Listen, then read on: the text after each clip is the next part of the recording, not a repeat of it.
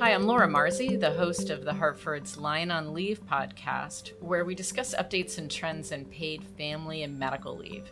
And as the leader in leave management, the Hartford understands the importance of this issue to many of our employer customers and valued broker partners. Today, I'm delighted to be joined by Paul Lagrotteria, who is the Regional Sales Director in the state of Washington, and Keri Brightbill, who's our Assistant Director of Product and Strategy, as we discuss paid family and medical leave in Washington. I want to thank both of you for joining us. And as more and more states adopt PFML laws, I guess you could say Washington's on deck at this point as the next state to roll out benefits. Keri, I was wondering if you could just give us a brief overview of the who and the what of the program in Washington. Sure, will do. Um, yes, Washington's definitely on deck for benefits starting January 1st, 2020. Uh, but at the same time, the state's still finalizing all their regulations. The final phase of that is going on now, but it's not expected to be complete until the end of November. So we're totally keeping an eye on it. And we know employers are very closely watching this and have been since July of 2018. And now we're just months from benefits starting to be payable about Washington. Um, it's the fifth state to create a PFML program. As I said, benefits are payable January 1st, 2020. There's a private plan option available, and we're going to talk about that in greater detail later. This was created from scratch, so unlike New York, there is no existing statutory disability program to attach itself to. Employers are required to notify their employees of PFML no later than December 31st, right before go live. Uh, Employment Security Department, it that's the agency that's overseeing this, and and that's also the same agency that oversees the unemployment law. So the program is seemingly different than what you'd expect for leave and disability, as it's really modeled after unemployment and how they assess those benefits. So just as an example, um, they're requiring weekly claims be filed, even if they've been out continuously. And the waiting period is actually beginning the Sunday before their leave starts. Got it. Okay, so can you explain a little bit more who are the covered employers as well as the employees? Sure. Um, nearly all employers must participate in this. Um, the few exceptions are federal employers, and then those that are self employed and tribal employers may opt into the program. And then, just as an aside, there's no exemption for companies with collective bargaining agreements through a union.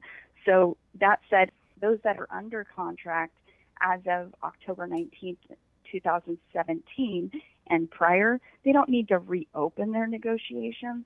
But when their contract expires, it's going to be expected that they include PFML as part of their as part of their program. So let's talk about the employee eligibility now and their benefits. So, with regard to employee eligibility, it's uh, slightly different for um, um, employees under a state plan versus a private plan. Um, and then there's job protection and payment differences. So, um, for the state plan, um, with regard to payment, they must have at least worked 820 hours for employers in Washington. For private, it's in addition to that, there's a 340 hour requirement for that current employer unless they have transitioned from another private plan where they were eligible, and then they could be immediately eligible for your plan. From a job protection perspective, the state requires the 12 months of service and 1,250 hours worked, whereas for the private plan, it's nine months of service and 965 hours. So just slightly different there. Got it. Okay, and what kind of benefits are we talking about? Up to um, 12 work weeks of the family, and then there's 12 weeks of medical or a combined benefit of up to 16 weeks of family and or medical. And then there's a two week extension for those that are having pregnancy complications requiring incapacitation. So an additional two weeks from the medical um, or combined perspective there's also a calculation of average work weeks. Just because this can be used intermittently, you have to try and figure out how many hours are going to be entitled throughout the whole benefit. So um, salaries are different than hourly. um, in, in, that calculation of averaging their, their work week.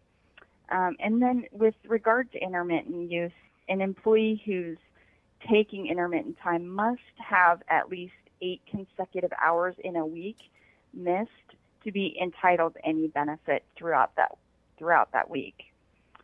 And then lastly, with regard to payment, the calculation is up to an employee can earn up to 90% of their gross wage with a weekly maximum of $1,000 a week. So I know a lot of people listening in would want to know, you know, who can what can you use PFML for? What how can employees take advantage of the benefit? Could you break that down for us a little bit? Yeah, so an employee can use this to bond with a new child through the birth, adoption, or foster placement. They can care for a seriously ill family member, recover from their own illness or injury pregnancy, and then lastly, respond to military events, um, family, pre or post deployment, ceremonies, um, that sort of thing. And, and just to note too, Washington has the nation's sixth highest population of active duty military personnel. Washington hasn't adopted as broad a definition as other state, more recent states have for um, family member, but a family member includes um, child, spouse slash domestic partner. They consider that one and the same. Um, parent, sibling, uh, grandparent, and grandchild. Okay, got it. And one other question that I had that I think many of our listeners would have is who's paying for this? How does the funding equation work here? So the premium is 0.4% of employees' wages up to Social Security maximum, um, which for 2019 is 132,900. There is cost sharing in the premium, so the employee is covering 63%, and then the employer has 37% of that cost share. And the employer's portion is specific to the paid medical. There is no employer share of the paid family it's up to the employer if they want to, you know, cover some or all of the employee share. Um, that's totally on the employer to, to decide there.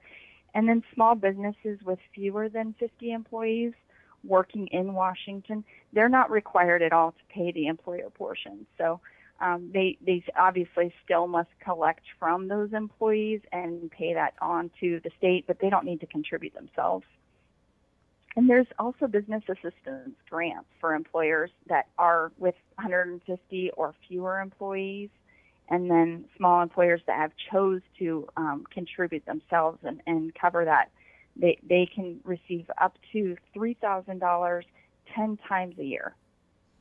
Okay, so Paul, for employers, 2020 is going to be here before they know it. Can you update us on what employers are doing now or what should they be doing now to prepare? Yeah, hi, Laura. Thank you. So by this point, employers should already be taking the necessary steps to review the law and be able to comply with its requirements. More specifically, since January 2019, employers have been collecting payroll contributions for the employee's share of the premium. They've also been making quarterly reports to the state on wages earned and hours worked first quarter collections had to be turned over to the state by July 31st. Okay, got it. So the bookkeeping has begun. Correct. The bookkeep the bookkeeping has begun. You know, I should also mention that it's employers' responsibility to keep their employees notified about this new law. The state has provided posters and pay stub inserts and communications to help employers with this requirement. And employees have to be notified at least one pay period in advance that there will be a small amount withheld from their pay to fund the program. And by a small amount, what I'm really trying to say is the Washington State pay stub insert explains it this way. For an employee earning $50,000 a year, the maximum premium is just $2.44 a week. Also, I should mention that employers cannot go back and collect contributions they may have missed. Another way to say that is there's no retroactive collection. So those missed collections, quote unquote, are the employer's responsibility. Okay, so what are some of the important factors an employer should consider if they're going to offer a private plan? Yeah, great question. So, private plans, or which the state calls voluntary plans, right. yep. can provide the same benefits the state is offering, or even more generous ones. But to, but to offer a voluntary plan, employers must first meet state approval for some basic requirements. The voluntary plan has to match up on a number of fronts, including eligibility, leave duration, weekly benefit, job protection, and maintenance of health benefits. And I think it's important to mention here that employees cannot be charged more than, the, than what they would contribute to the state plan in this context. So employers do have choices with a voluntary plan offering.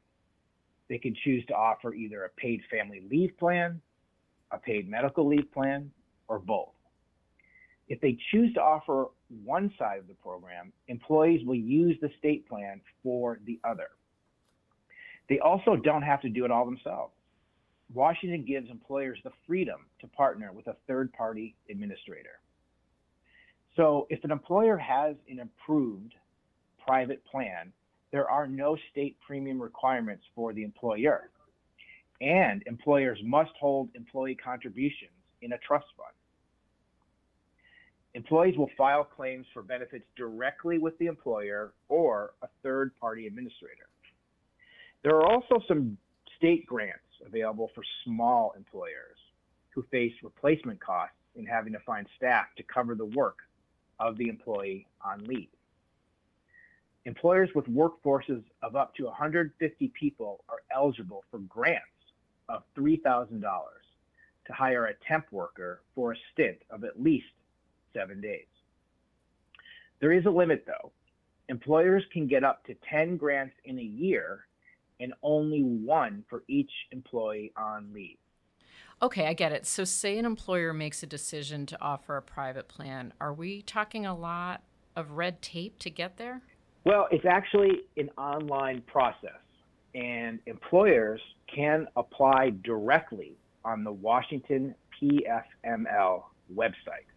There's a $250 non refundable application fee. And once the application is filed, the approval process takes at least 30 days before the employer will know whether the plan is good to go with the state. So if it's approved, it goes into effect on the first day of the next calendar quarter. And employers need to have their private plans approved each year for the first three years. Okay, and then what happens after three years? Right. Well, it begs the question, right? So after three years, they only need to submit it for approval if they make changes to the plan. Well, thank you, Paul. That's some really good information for employers. So, question I've got is what if an employer goes through all the steps to apply for a private plan and then finds out that it's denied? Keri, can you help us explain what would happen next for an employer?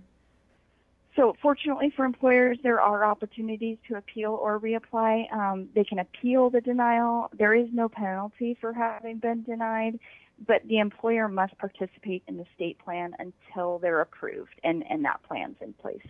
So, what I'm feeling though is that these paid family and medical leave laws are coming so fast that some employers are struggling to keep up, and many of them are doing this for the very first time. In your opinion, how, how do you think the Hartford can help them at this point? There's definitely a checklist of sorts um, to get approved for a Washington private plan, and Hartford can certainly help employers with the process. It's important for employers to be fully aware of their responsibilities to stay compliant, and there are some general things that they may want to consider between the state and private plans.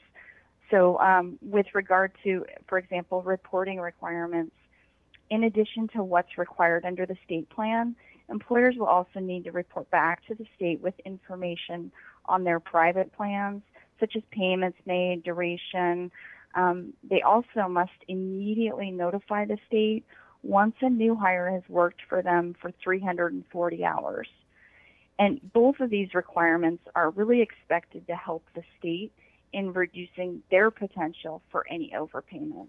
Well, that's a lot of employer considerations. Can you break down for us who's actually eligible, Keri? Sure. Yeah, as we touched on a bit earlier, um, something for employers to consider as they're looking at establishing a private plan, benefits are determined from the employee's two highest paid quarters in the five full quarters before they went on leave. So it really doesn't necessarily matter how much they've been earning with you as an employee, but how much they've earned in that last year. Um, in addition, new hires can immediately be eligible for benefits if they've transitioned from another private plan. So that's something for them to consider. And then lastly, um, there's a lower threshold for job protection with a private plan. Um, so nine months of service, 965 hours versus the 12 months at 1,250 hours. Awesome. Thank you so much for all that detail, Keri. And thank you, Paul, as well. I think you've both taken a, a topic that has a lot of details and a lot of considerations for our employer and broker community and really broken that down, especially for the impacts in the state of, state of Washington. And we really appreciate your insights there. I also want to thank our listeners for your time as well. As we've said a couple times, you can find this episode along with other Line on Leave podcasts and the additional resources that you need at your fingertips on this topic at the Hartford's Paid Family and Medical Leave Resource Center. And again, to direct you to that, it's www.thehartford.com slash pfml. Thank you for listening.